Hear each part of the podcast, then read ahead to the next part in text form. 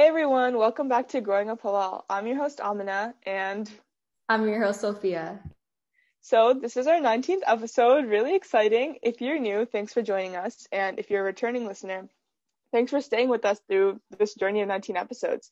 Today's episode is definitely relevant because, as you guys know, spring sports are starting up in high school, and um, if they haven't already, trials are kind of coming up. So we're here with Amira to talk about being a hijabi or just a Muslim woman in sports and how Ramadan has an impact on Muslim women that play sports during this time. So, Mira, we'd love to hear more from you.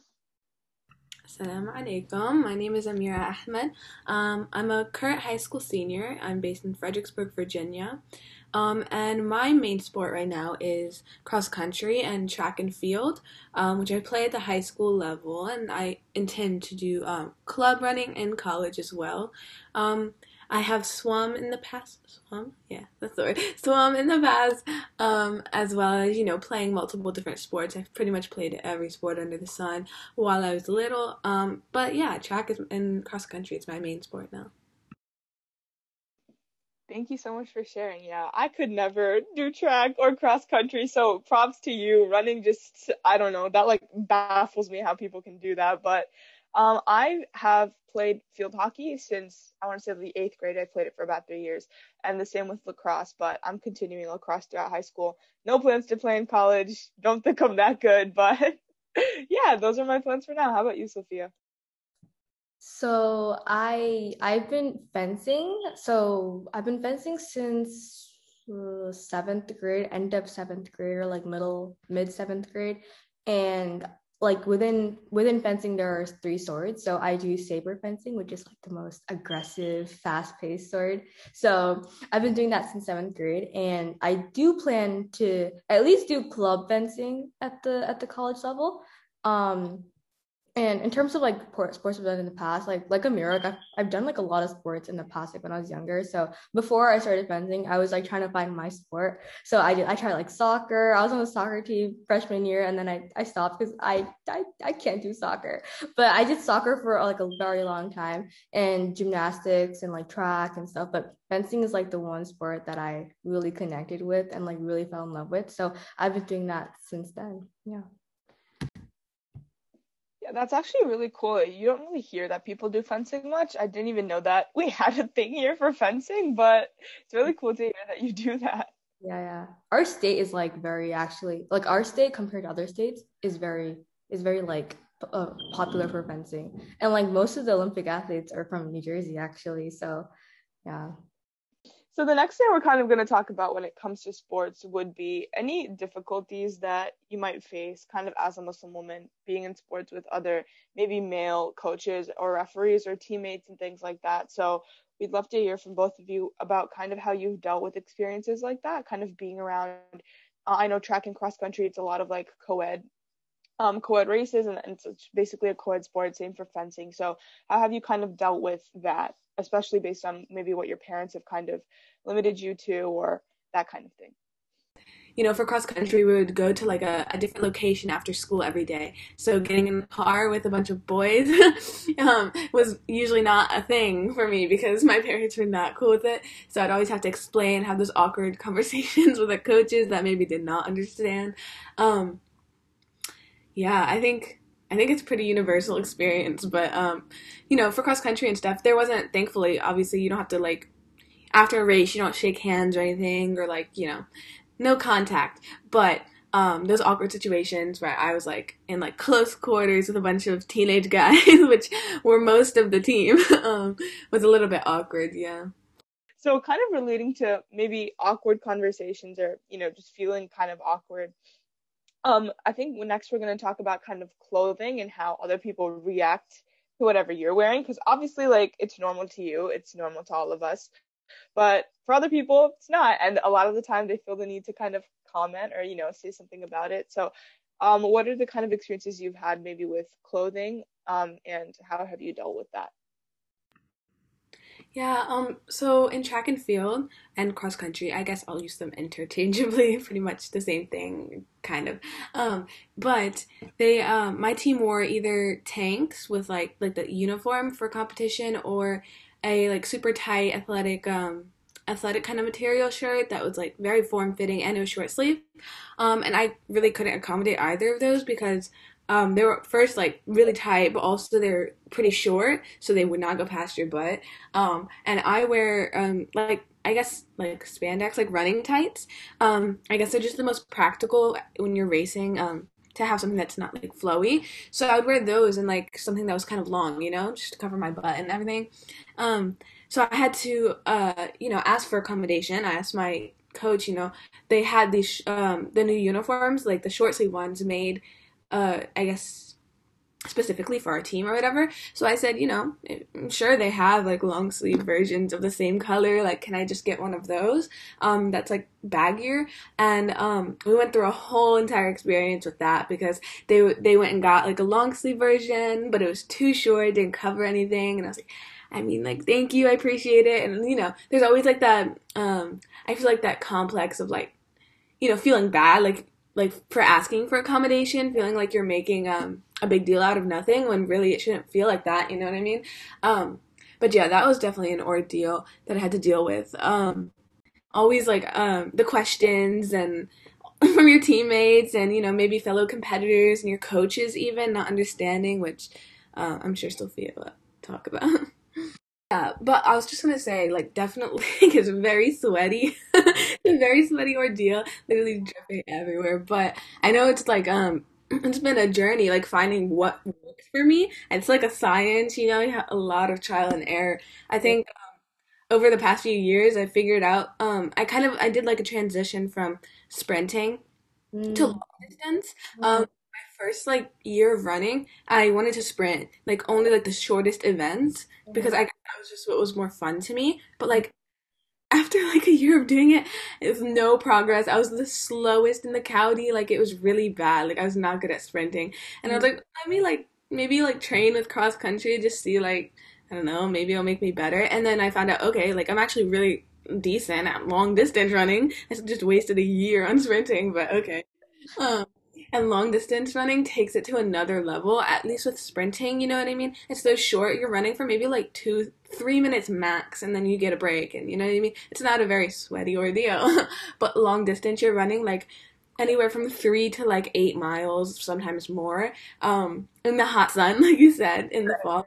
So I've kind of like come up with, you know, a wardrobe of, of uh, ooh, athletic clothes um, you know, like you said, sometimes there you need like a lot of layers, which I think in the winter it's very advantageous to be a hijabi, but um but in the summer and like the warmer months, um I've kind of figured out that like the tights for me work with like um if you do a lot of searching on the internet or just in your mall, you can find like a uh, you know how they have like the athletic sh- um lightweight shirts with like a hood. Mm. So they actually have them, you know, that'll like kind of be like dresses, I guess, come down to like mid thigh, which work so well. So either those or like um sometimes I find like thin hoodies that are huge, like eight times too big for me, but like they cover, you know. So definitely that. But yeah, so my freshman year I um decided to do swim. Uh, I I had I didn't even know how to swim other than doggy paddle. Like I had never actually swum freestyle in my entire life. But my friend was like, "I want to do it. Like, come on, I'll, I'll do it if you do it." So I was like, "Why not?" And it was my first year. I was a freshman, and I didn't know anybody because we had just moved. So I was like, you know, this I'm like the only hijabi in the class. Why not like surprise everybody and be like, um, you know. all the time in a wetsuit to swim practice. Um, but yeah, as you can imagine, swimming with like uh full. I mean, as we know, like when we go swimming as hijabis, there's like cloth floating everywhere in the, in the water. But um, process like wearing the wetsuit and then like yeah. Um. So first of all, the wetsuits are so expensive. My mom was like, "You can't pick another sport, like really." but um, I had to pick a wetsuit, and honestly, I was like a little bit out of my comfort zone.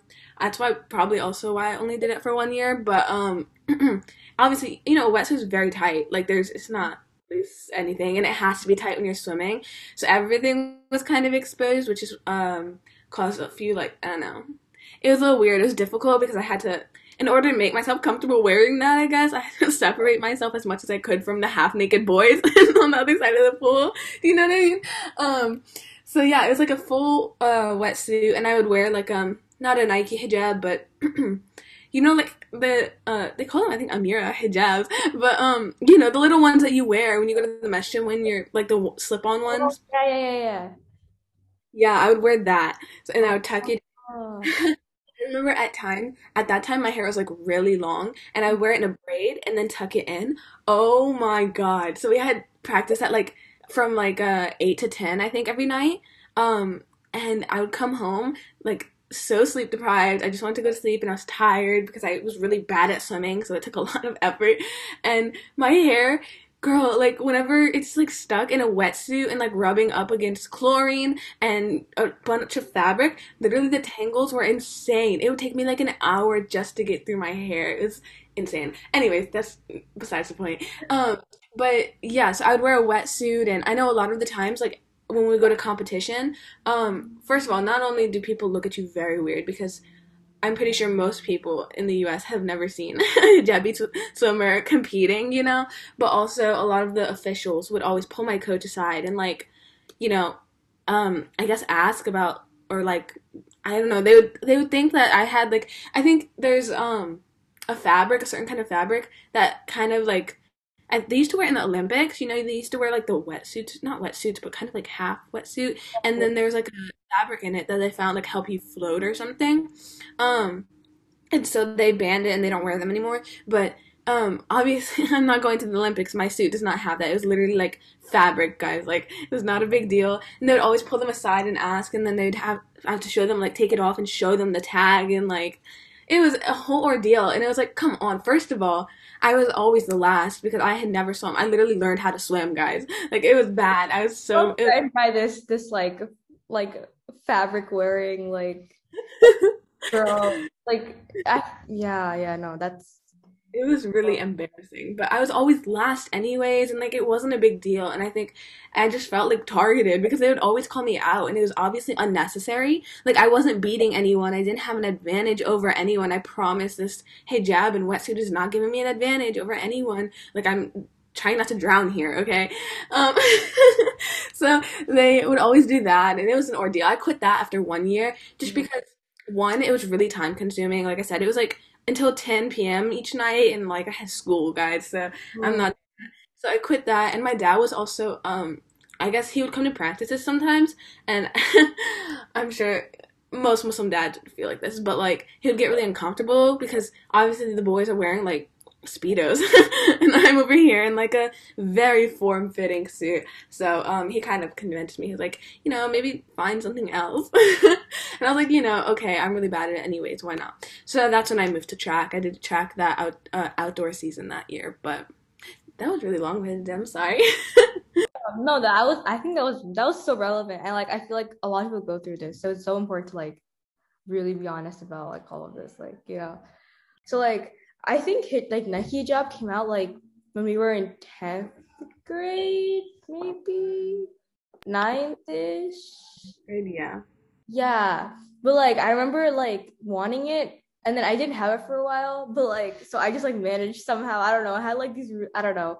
But you'd have to wash your hijab every day and like i'd be so lazy and also freshman year actually fun fact i was dumb and young and stupid so i did two sports in one season because that's the genius that i I was also like taking all the hardest classes that year and I actually died. Like I would have like school right until like the three or whatever, two thirty, I don't know. And then I would have soccer practice until five and then I would go to fencing at like six or seven. I would come home at nine, and then I would study until like three a.m. It was not, it was not healthy. It was not good. But anyway, I was wearing the same hijab for both sports, right? So it would be like really, really, like really bad. Like, and cleaning it is a whole another thing. You have to like wash it every time. And like I'd be so I'd be so tired after practice, so that I just go like, after fencing. I just go home and sleep because I'm just so exhausted from two sports and then I would wake up at like one and then do my work then. And that's why my grades weren't that wasn't wasn't that great freshman year. But um, but I would be too tired to like you know like go put my like hijab, and then sometimes I would just like my hijab would just really smell bad and like stuff. So that was such a like it was so bad. And um, but I think once the Nike hijab came out, I don't know, like I was really I had high expectations for it because it's Nike, right? So I got it and like it wasn't that great. it really wasn't that great. Like I don't know, like it wasn't that great. Like when whenever we were fencing, like it would slip, like slide off, you know. So sometimes I didn't feel comfortable wearing it, but like I have no choice. Like, you know, I I hope that like more companies come up with like more more um like comfortable like hijabs. Like Nike obviously took the first step in doing that. I know um what is it H H H well, I don't know what's the company called? Hot hijab. Yeah, yeah, hot hijab. Yeah, yeah, yeah. I know they came out with something recently like over over this pandemic time, but you know maybe I'll like check that out. You know for college, but yeah, I feel like the whole finding a, finding a good hijab to work with is a whole process in itself. I remember, I think it was like freshman year, maybe my first track season, and um, I really wanted the Nike hijab because, okay, the models they put it on, it looks so good, and I was like, okay, mm, wow. So I, it was like thirty dollars, and I was like, come yeah, on. it was so expensive. That's why I didn't buy it at first. I was like, I literally have hijabs the same thing in my closet, like, but okay, I'm gonna do it. I bought it, and um, or my mom bought it, and I tried it for one day, and I was like, no. First of all, I looked like an egg. it was really bad. I did not like the way it just didn't fit my face at all, and I looked ridiculous. Um, and also, like you said, there's like this strap or like band or something around it. I don't know if they thought yeah, that was gonna happen. Okay. No, it just like came down and it was not practical at all for me. And um the fabric just I didn't like it and anyways, it didn't work. So I in quotation marks lost it, and my mom got really mad. She was like, too. That's so funny. Thirty dollars? Like, what do you mean? I was like, I don't know where it went. Mm, maybe just the trash or something. But, um, you know.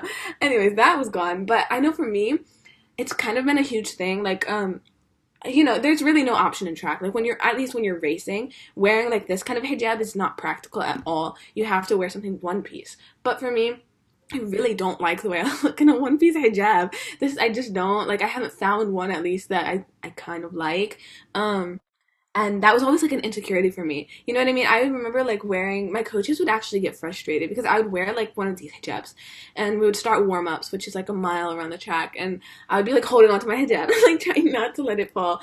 And my coaches would be like, just wear the other one. Like, why? Like that one doesn't fall off. And I was like, yeah, but like I look so bad. Like I just was not my self confidence went down to here, and I'd always make sure my hood was on. Like it was not cool. Um, but I think over time I've kind of learned that like nobody cares. First of all, really yeah no the team cares. To them, you look the same with and without, like the same hijab, the two different hijabs. Um, but that was a really big issue for me, and I haven't, I've yet to found find. Um, I don't think like any of the brands I have released. I've tried a few of them. They all kind of have that very form fitting thing, which is very practical for exercise. But um, what I found is some of them. Um, I think maybe Hot Hijab released one like this with their latest line, but it's like it's like this hijab, except it's like jersey and it's already attached, right? Like, so it's like this, you just slip it on basically, but it has this in, and then you just like wrap it around and it's like this, but it stays on because it's already connected, oh. which I have found really works for me because one, it gives me this kind of style that I'm more comfortable with, but um, also it doesn't like slip around or move around or anything. So that's what works for me. That's so interesting. I, I didn't realize that they had that was like an option. Like that's so interesting that I, I did see that they had like different options, but I didn't know that was one of the options. So that's that's really good to know. Um I was gonna say actually a moment that I had. I, I this was at my when I was at my old club, and my coach was obviously it was he was a guy. So my new my new coach is she's a girl, so she's super understanding. Like she like she's so interested in learning about like Islam and like our culture and like our like customs or whatever. She's always asking me questions and stuff. So like she's really like it's really comfortable like working with her. But with my old coach, like there was this one time I I don't know if it was because of the Nike hijab I don't know what it was. I just wasn't wearing the right hijab that day. But it's like you know when you're fencing, you wear a mask. You wear um your your your helmet mask thing. It's been so long since I fenced. I forgot the name mask. So you take well, after you're done with your bout, you take off your mask. Or I think one time I was fencing and then the hijab like slipped off. So inside when I was wearing my mask, my hair was just coming out. And then I took off my I, didn't, I I didn't realize it was coming out, but I took off my mask and my hair was just all out and my jaw was just off. And then I was just there, like one of like three girls there. Everyone was a guy, and my hijab was like my hair was just all exposed, and it was like really really embarrassing. And I had to like go to the corner and try to like fix it. And obviously like everyone was like really like they no one like talked about it. like no one was just like like made like you know paid attention to it and it was like fine but like i felt so embarrassed in that moment. I don't know if it was a nike hijab i don't know but yeah i don't know if other like i feel like a lot of athletes have had like hijabi athletes have had experiences where they've accidentally like you know they're i don't have you had any experience where your hair just like you know definitely not in sport like thankfully. Oh. um i remember uh so my hair like i said would be really long and I remember the girl, my girlfriends at like um, or during in track or whatever. Um, they would like gather around me, so my hair would like unravel, and I, you can't just continue running when your hair is just like falling out of your hijab. Right. like stop and like lift up like an, another hijab or like a piece of clothing like around me and form a circle. So I can. Oh my god! Like like that like that just see from that show. yeah the time. It was great. Everybody was always laughing at us, but like I loved them so much. They were not Muslim, but they always like create a circle around me so I could fix my hair before like whatever my next race or whatever. That was great. But I definitely have had those experiences. I remember it wasn't in sport. It was I was in school and it was like math class freshman year or something. And I used to I don't know. I've kind of found my style over this over the past. I think I've been hijabi for like I guess we're coming up on four years now, maybe. Mm-hmm. Um, but um they I was in math class and I used to wear like the umta, right? And um or the underpiece. And I oh that was also my first year wearing hijab was freshman year, right? So I did had no experience. I didn't know what fit my face or whatever. Mm-hmm. And I was just sitting in class and apparently it like fell off at some point. Like at some point, not the the umta, but just the, this part.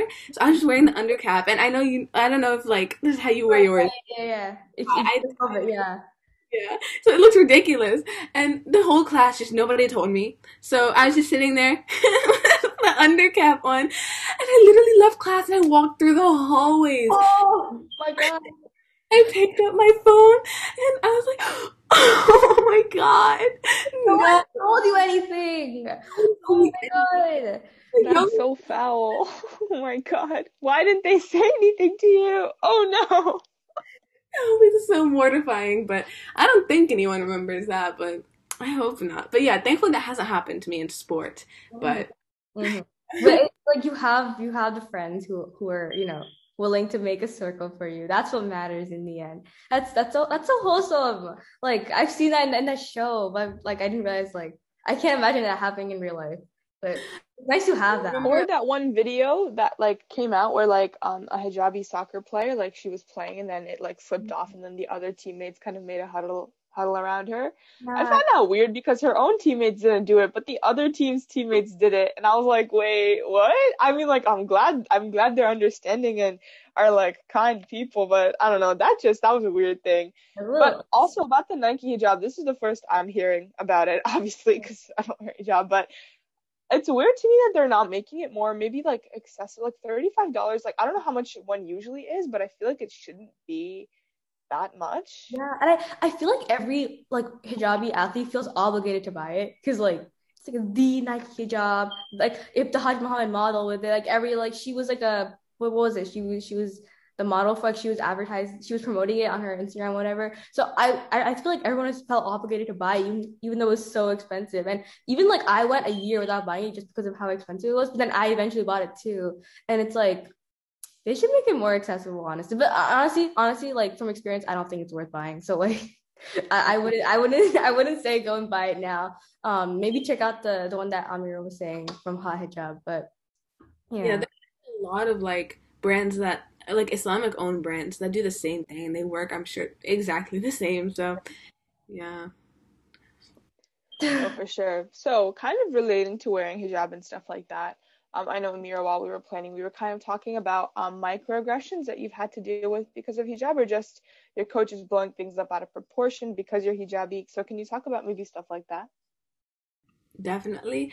Um, so, I know there's a lot of uh, misunderstanding, I guess, or I just it was very foreign to them. You know, they had never worked with a hijabi athlete. Um, or a Muslim athlete actually. Um, so it was just a lot of explaining to do. I remember my first like year and a half, like I just wouldn't talk to them about anything. I would like make myself as accommodating as I could to them, I guess. Um, just because I didn't want to make things awkward. But uh, once I started like actually progressing, you know, at least in the sport, like with my running and stuff, um, I kind of had those difficult conversations and you know the whole boys thing and um, you know, kind of, you know, like I said with the shirt earlier when we were beginning, um, they didn't understand. They're like, well, it covers your skin. Like, it covers everything, all your skin. I was like, yeah. But, like, you already know what my body looks like because, like, you know what I mean? Because it's so tight. Like, it's not doing anything. Might as well be showing skin. So, um, kind of having those conversations was definitely, um, a hurdle. But I know I did have some bad experiences. And I don't think, I don't know. I don't feel like it was like Islamophobic or uh, I guess xenophobic for some instances, but like I don't think they were ill willed. I think they were just uneducated. I remember one time, um, we were like I um one of my coaches was in Egypt. Uh, she lived in Egypt for a while, and so she thought she was the end all be all on Islamic knowledge because she lived in Egypt. But she'd always, you know, have conversations with me about it and whatnot. But we were talking about something I don't even remember. And then one of my other coaches, who was actually notorious in our school, that's why we don't have anybody on the track team, because um nobody wants to deal with that coach. But she walks up and um she's like, "Oh yeah, those are the people that stone their women." Um, what? And I was like, and everybody else didn't like didn't even bat an eye. And I was like, did I hear that right? Did I hear that right? Because I'm about to report you, woman. Like, excuse me? I would do what? Anyways, I was that was definitely one experience, and like, I don't. I feel like uh, people that are outside of the Muslim or you know, just I guess I guess they call it like MENA, like Middle East, uh, South Asia, kind of. You know what I mean? That world. Um, those are normalized. Those comments are normalized. Like they, they don't even see anything wrong with them. Um, and I was like, no. And I went back and talked to my friends and like, you know, but yeah, there've definitely been a lot of microaggressions that you just have to deal with on the daily. I think that they become so normalized that I don't even like point them out. I don't even like recognize them sometimes. You know what I mean? Um, I know thankfully my teammates have been um amazing. Like I said, they always kind of circle around me when I need them. But um it was so cute. They would always like be like try on the hijabs. I remember one of my friends was like, "I'm gonna I'm gonna wear it one day during practice just to see, just like in solidarity." And I was like, "Oh my god, thank you so much. I love them so much." But they've definitely been my support.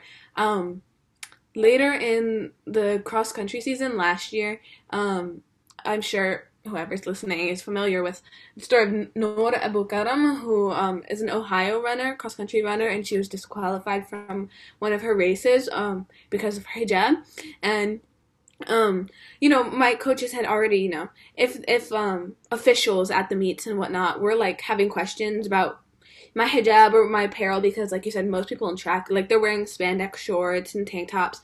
So a lot of the time they call me out and be like why are you wearing like leggings? Or you know um i'd have like an Under Armour like logo or label or whatever on my leggings and they would be like that's an issue and blah blah blah, blah and whatnot. So my coaches would already always be having those conversations with officials trying to like root for me but um after that incident with Noor happened my coaches went to like the county like or VHSL which is like the state league for high school sports and um got me like a waiver to carry around and I think uh it was really symbolic for me. I was like I felt like why? Like that I shouldn't have to carry a waiver around. like that's ridiculous. You know what I mean? I shouldn't have to validate it. First of all, I mean, I understand like the uniform guidelines are there, especially in some sports, because they might give you an advantage or whatever, or be like unsafe. But my hijab and my leggings are not unsafe to anyone. My long sleeves are not going to hurt anyone in a race where I'm already like five feet apart. Like, I'm not, this is not a contact sport. You know what I mean? I think there's so many of those instances where it's really blown out of proportion. Like, like I understand like if there's actual you know meaning behind it, but there's there's not, and we're not harming anyone, and like you know we're not pushing our belief on anyone. I remember explaining it to one of my coaches who was kind of like iffy, didn't really understand, as if you know you're not disqualified for wearing a, a cross necklace, right? When you're running, so why am I disqualified for wearing this on my head? It's the same as somebody wearing a headband. Like they're wearing these Nike, these giant, you know, I'm talking about this like giant, like two inch Nike um, headbands covering most of their head anyway. Why can't I wear this? You know, so that's definitely um, a thing.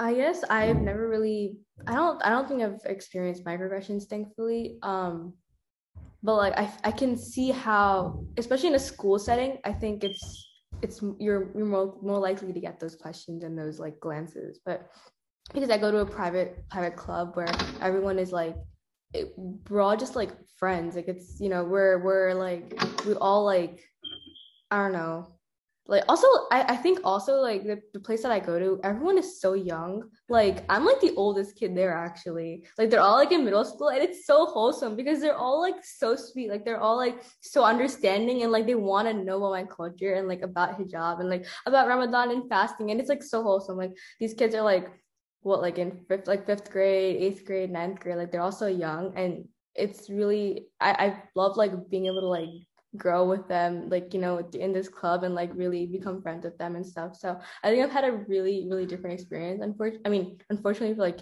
you know i can see like i feel like most people have the experience that amira has in school but i think it's important for us to talk about this because you know we a lot of us go through this and it's like really unfortunate.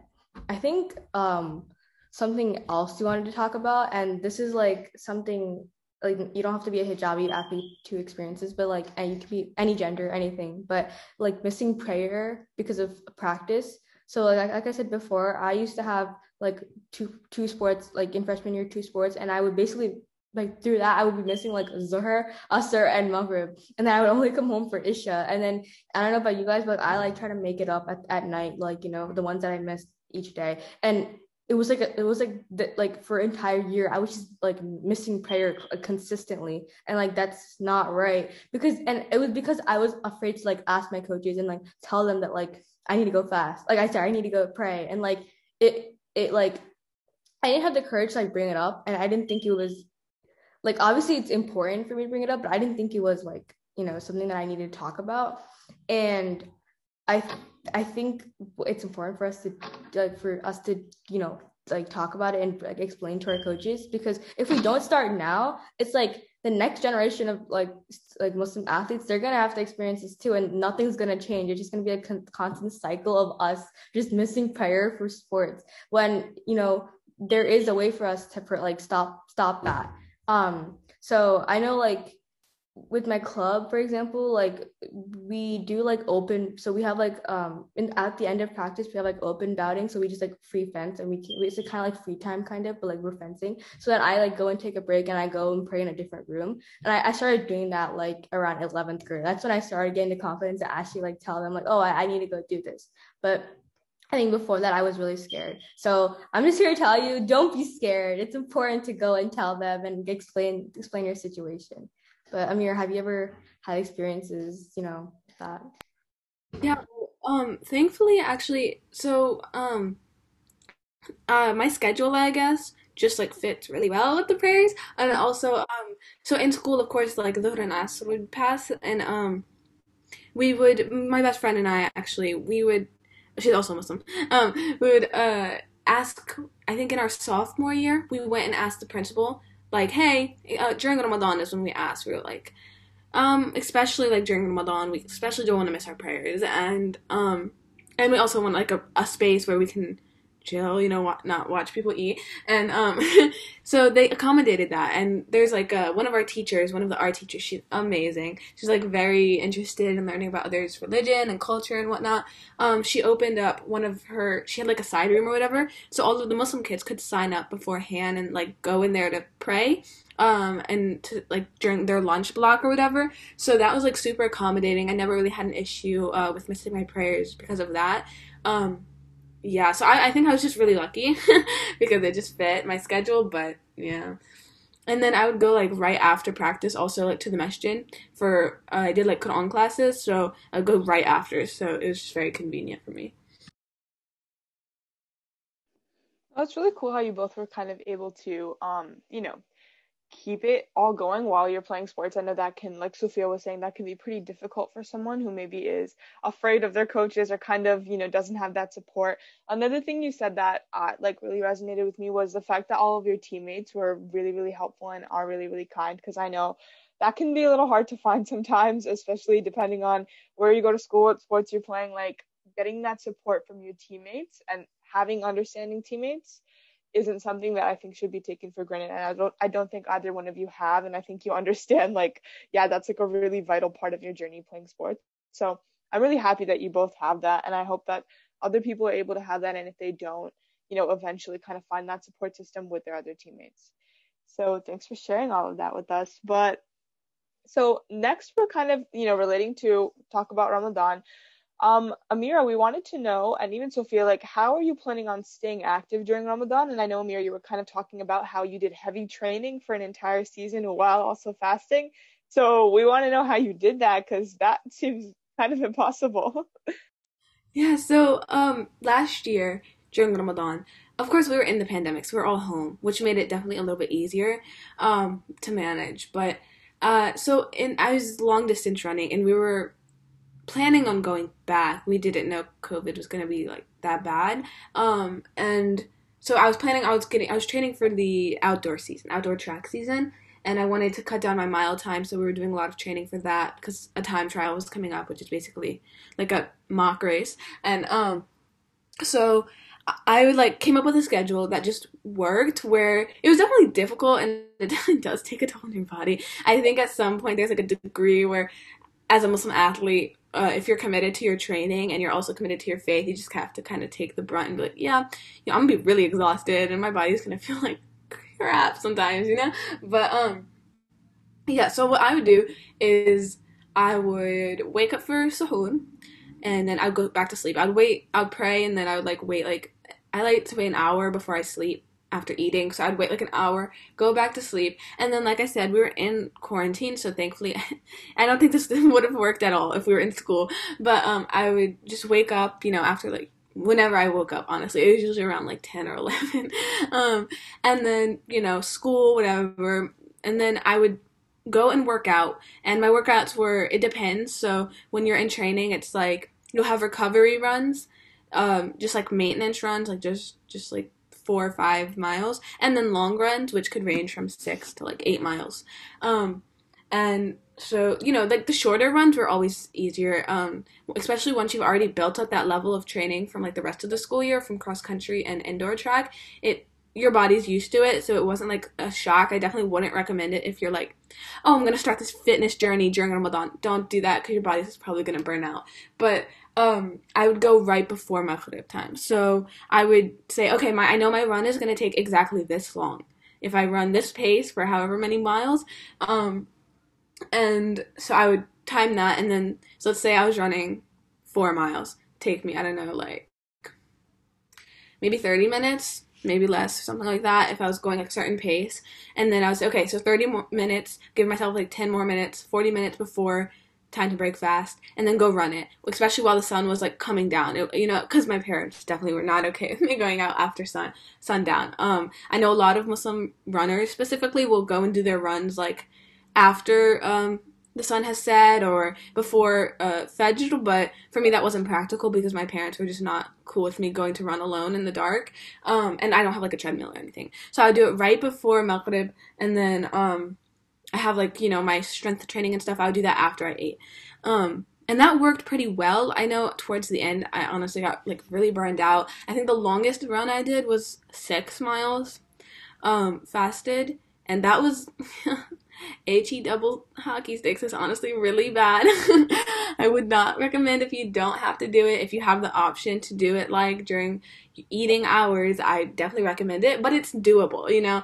Um I think definitely if during the school year if we had been going to in-person school, it would not have been, you know, very practical because um, I have practice like right after school, and it's obviously really hot sometimes, and and then you'd go home and like be what dehydrated for the next six hours until it's time to eat. Um, but I know when I was actually in school and it was Ramadan, my coaches were super accommodating with it. Um, my coach, like I said, she lived in Egypt, so she was very actually um, knowledgeable and experienced about this because she ran competitively in Egypt with a lot of other Muslim uh, runners.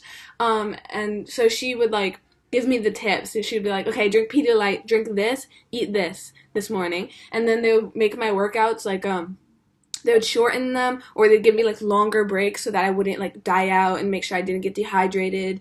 Um, and at that time I was still sprinting. Like I didn't, I never had like a Ramadan in school while I was long distance. But yeah, so my coaches were really accommodating while I was in school. But that's kind of how I how I worked around it in Ramadan. Also, um, definitely it takes a lot of self control. Um, I know a lot of this is a universal Muslim experience, I think, but like you know, the binging during Ramadan, you know, you finish and you just eat everything, and it's usually not healthy stuff either. But really, uh, like I said, if you're dedicated to your training and you set out that plan, you're like, okay, I'm not gonna eat this kind of food. I'm gonna try to stay balanced. You know, you know what I mean, and get in everything that I need. Um, also, hydration is so key. Drink so much water because it does help. And honestly, if you drink if you're drinking enough water you're not going to get dehydrated. Do you know what i mean? Um, because realistically if you if you had been drinking the same amount of water throughout the day or whatever um, that you're usually fasting it's going to be this it's going to your body's going to deal with it the same. Do you know what i mean?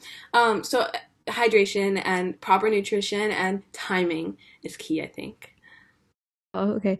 I was gonna say that is insane. Like I don't know what other uh, other Muslim athletes do, but whenever Ramadan comes, I just don't go to like I just don't go to practice, don't do anything because I'm so weak. I am not. I don't have the courage to do that. But so like you, I know last year or no, no, last year, tenth sophomore year. Uh, it was my first year going to nationals. So like basically in fencing, it's like um there's something called summer nationals, and it's like you have to qualify to go, but it's like not that difficult to get qualified to go. And then you, it's like the the competitions in June, or June or July, and like that's literally when fasting. I think fasting like in sophomore year was like around June, and so I would I, that year actually was my first year in my new club and I like had a new coach and she was like she was so much harder than my old coach. So it was like a year of like hard training and like for me it was hard training. Um especially in spring break we had like a like a spring break camp to prepare for the summer nationals. So it was like me constantly working. And that year was the year that i was the most like it was my peak in terms of my fencing um performance. Like i was doing really good in competitions like better than my previously. So i was like i was on a like you know on a roll. And then like ramadan came and i had to just stop. And it was really hard because like i was really looking forward to like summer nationals and doing really well because of how well i was doing the entire year.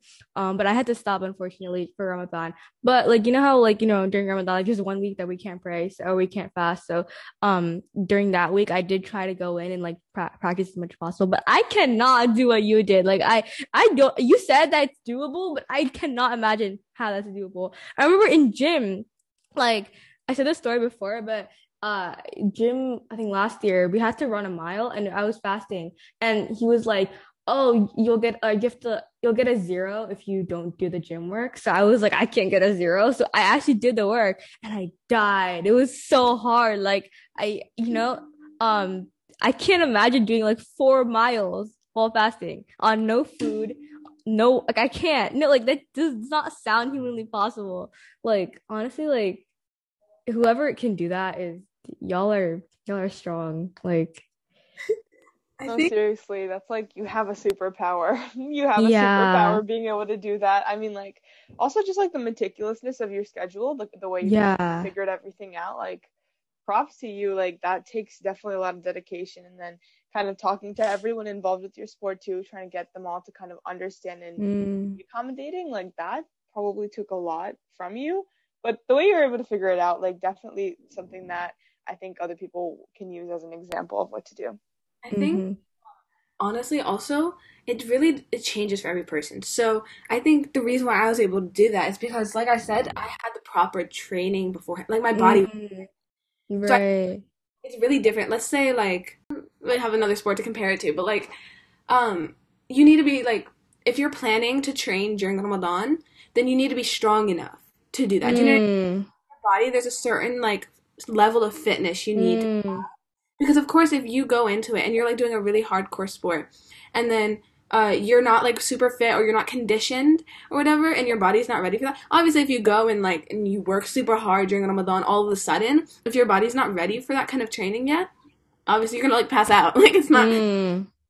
but i think if you're really committed to that and you work up to that and you're strong and you're capable, your body's ready for it, and you're also mentally um I know for me, obviously it was Ramadan, so like faith, my faith like really powered that. Um you have to be very mentally strong. Mm, I'm yeah. And I'm really thirsty and I'm hungry, but I know my body has it in it. Like I know my body's strong enough. I know I, I ate enough this morning. I have enough water in me, so it hurts, but I'm gonna keep going because I can. Like God's got me. Like I'm not gonna die, you know, because my body is strong enough.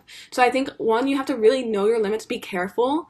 Don't be like, don't like get in over your head and be like, oh, I can do it. Like whatever. I don't need the training or I don't need this kind of. I don't need to eat this. Like if you didn't eat, so take the day off. Like you don't have to. You know what I mean? But I think that's key is really making sure your body is prepared beforehand and plan ahead. Mm, You want to do that. It is possible. You just you need to be ready because if your body is already acclimated to that, um, of course fasting is going to be another toll, but your body knows how to deal with the stress, like the physical stress of like training or whatever kind of training you're doing.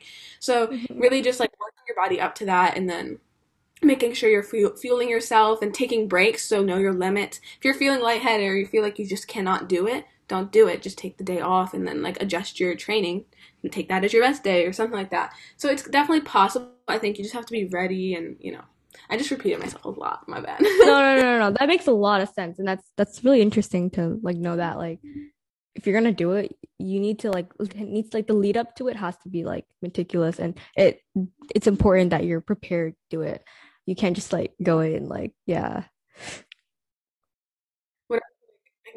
to sum that one up, I mean, like, let's say for instance, like in running, if you can't run six miles easy, Mm. like beforehand, you're not gonna be hold on. Do you know what I mean? So Mm. like, um, I don't know. You have like a core schedule, and you can do sixty push-ups, sixty crunches, blah blah blah, and you're like. If you can do that good and like strong and like without, you know, breaking down before Ramadan, Mhm, mhm. you'll be able to do it during Ramadan. But don't try to up your your training. I think that's something that my coaches did during Mm. Ramadan training is they said this is what you could do before. We're not going to try to push you to new heights during Ramadan.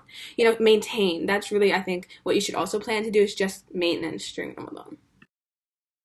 Yeah, that makes a lot of sense because I like couldn't imagine trying to like PR or you know like learn new exercises like during Ramadan, like being completely drained. Like I think the main focus, I guess, for athletes would be like not to lose any of your conditioning or lose any of your strength like while you're fasting. So that makes a lot of sense that your coaches kind of approached it from that angle. so going off of kind of all the talk about you know training heavily so even for people that maybe aren't athletes um what would you guys recommend is the best way for them to just stay active during ramadan even if they don't they really play a sport or have like a regimen of that kind Um, I think nutrition is like really key. I said that a million times, but nutrition and also um, if you're not on like a very like strict training schedule for sport or something, I think it's much easier to manage. Um, after like you break your fast during those hours, um, you know, like to create a schedule for yourself and um, definitely like do other stuff. Like you can you can be productive while like getting fit or staying fit. You know, during Ramadan. Um, nutrition is so key and it's really hard during Ramadan. At least I found for me, but um, create a plan beforehand. And it's sometimes it's hard to stick to. You're not out. You sometimes you're not gonna. You know, maybe you'll have something that you weren't supposed to, but it's fine. You know what I mean? Um, I think just set your intent beforehand um, and find like exercises or whatever that works for you that you find fun because if you pick something that like you hate you know what i mean like a kind of physical exercise exercise that you really can't stand you're not gonna you know once you're like you just gouged out on uh iftar and you're tired and just want to go to sleep you're not gonna do it like it has to be something that you actually enjoy you know um and yeah, so that and like nutrition, I think, just make sure you're eating right so you can fuel your body and um, so that you're not completely tired at the end of the day and you can actually, you know, have the motivation to stay fit. Yeah, I mean, that sounds like solid advice to me. I think um, a lot of people just like what, what Sophia was saying earlier, they just feel like, okay, it's Ramadan time, like they might be feeling a little bit too weak, which completely understandable, like especially in the warmer months, it gets pretty, you know, difficult just in general, just like existing gets difficult. On top of that, fasting as well, like it can definitely be a challenge. But um, I think kind of getting things done after you've eaten and after thought kind of sounds like the best way to maybe approach it so that you know you're not you know kind of diminishing your own health through the process. So yeah. Sorry also um um and also you have to really believe that your body is like capable. I think a lot of the time and of course be careful like know your limit because if you have like a health condition or something and you know like your body can't go there then don't. But a lot of the time we really underestimate like ourselves. Feel like oh i'm not feeling well or i'm tired or this or that but your body can do so much more than than you really think it can um just because you're tired. Like you know what i mean? Like i think we underestimate it a lot of the time and you're a lot stronger than you think. So um and that's i think a really big part of like starting a fitness journey in general is just like that belief of like okay yeah i'm tired and maybe my body is achy and maybe i don't feel good but it's not you're not supposed to feel great every time you go and exercise. That's the whole point of exercise. It's going to give you endorphins. You're going to feel great after. So um I think just use that as motivation because I think all the time we use that as an excuse, you know, during Ramadan is, oh, I'm so tired. Okay, mm, get to work, buddy. like, it's doable, you know? Oh, sorry. No. I like I like that. I like what you said though. Like you use that as an excuse, like during Ramadan, but like it should feel it should motivate us to actually start. You know, just I like that because I, I know personally I haven't fenced in months. Like I haven't like done any like real physical activity since maybe August because like as seniors we had like SATs and stuff. So I was like really busy in the fall and then college apps came and then you know january came and i was just like not doing anything. That's just like my fault. Um so i was like wondering is it possible for me to start during ramadan? Is it even worth starting ramadan? Like if i didn't start in january is it worth starting in april when ramadan's like finally here? And you know hearing you say like that it's it's possible and that we like like even like if i like say you know do a jog like during the eating hours at least like even that is enough. And it's like better to start now than never. So i i think i i you know listening to you has has inspired me to you know take take take the initiative to actually start you know yeah. I think we have to look at it also like as muslim from the faith perspective. Mm. God did not make your body that weak he did not say fast and uh, become like you know, super unfit, that he wouldn't have done that. And if you look at the life of Prophet Muhammad sallallahu do you think he just sat around and did nothing during Ramadan? You know what I mean? He just gorged out on, on food and then just sit there um two times. No, you know what I mean? He stayed fit too. That's such a big part of Islam. God made your body capable. Your body is amazing. He did not make it weak. You know what I mean? It's kind of an insult to just let it, you know, or to um, you know, not use your body to its best capability, I guess. Yeah, yeah. Like I don't know about like I mean, obviously you don't do this. But like I do I I uh during Ramadan I just like come home from school and I take a nap until like maybe five and then I do I try try to do my homework. I'm like really, really hungry, so it's really hard to like focus, but I try to do my homework until like uh iftar. And I think that like schedule has made me like really lazy during Ramadan. I literally don't do anything, you know. So I think maybe I should like this year, starting from this year, like try to be more active and try to be like less like like sluggish because of fasting, and don't like use that as an excuse to not do anything. Mm-hmm. Yeah, I think we have to really find a balance between one like being kind to yourself and your body because and uh, and also having the self-discipline to say get up and go like you don't want to but do it. I think it's a very slippery slope sometimes because if you i guess uh, inflict too much of that self discipline or whatever, a lot of times some people, I guess, they become obsessive and it can get really unhealthy too. You know what I mean? And you can fall into unhealthy, like restrictive habits or um, too, like you're over exercising or whatever. But you also have to be kind. You know, just find the balance for you between, you know, use your faith as a Muslim. Everybody probably that's listening to this is a Muslim, so use your faith and um, also your knowledge that your body can do so much more than you think it can. So be kind but also, um, you know, it is possible to get fit, I guess. oh, definitely. I think using I mean, like, I know I'll just use like, oh, it's so hot outside, I can't go outside right now, just as an excuse not to do anything. And then Ramadan kind of piles on top of that, and then you're able to kind of justify it more in your head. But I think it's important to remember, like, yeah, like God did make this amazing body for us, and it can do more than maybe we think. And I feel like internalizing that is a process in in and of itself, and like I haven't done it yet. I don't know about you guys. I think Amira, you kind of have kind of gotten that down, and I think that should be kind of to anyone listening, kind of something to, you know, preach and kind of understand yourself, so you kind of understand that you know it's doable. Everything's doable if you can give yourself the proper, obviously, nutrition and proper care. Um, I we've talked about so many like so many relatable experiences that we've all like three of us have shared as Muslim athletes, and I think it our listeners who are watching who are athletes will really find the stuff that we're talking about relatable and like probably things that they've experienced themselves and i think it's really exciting for us to like I, I feel like when I was an athlete, I never had any like I didn't have any Muslim telling me like their experiences. I never really under like realized that like I wasn't alone in these experiences. So I hope that this episode like serves that purpose and like, you know, is consoling to all the Muslim athletes out there and like lets you know that like you're not alone. And these ha- these things happen to all of us you know? The the awkward moments with our coaches the awkward moments with our teammates the problems with our hijab and finding the right like wardrobe for for you know your sport um all of it like, we've all gone through it. So inshallah we hope the best for your sport your journey with your sport. And um we hope that listening to our experiences, um, both me and Amna's and also Amira's experiences, will help you. We hope these experiences will kind of help you frame the way that your sports seasons are going and kind of, you know, maybe better yourself during a time of Ramadan where there can be a lot of stress involved with sports and kind of what decisions to make. So we hope listening to these experiences kind of helped you um, have more motivation and, you know, know how to treat your body and Amira definitely had a lot to offer, had a lot of tips. So maybe you could use her as a model. And we know we'll definitely be using her, as a model. I will be staying in touch. So hopefully this did everything for you guys that it did for us. And thank you so much for tuning in.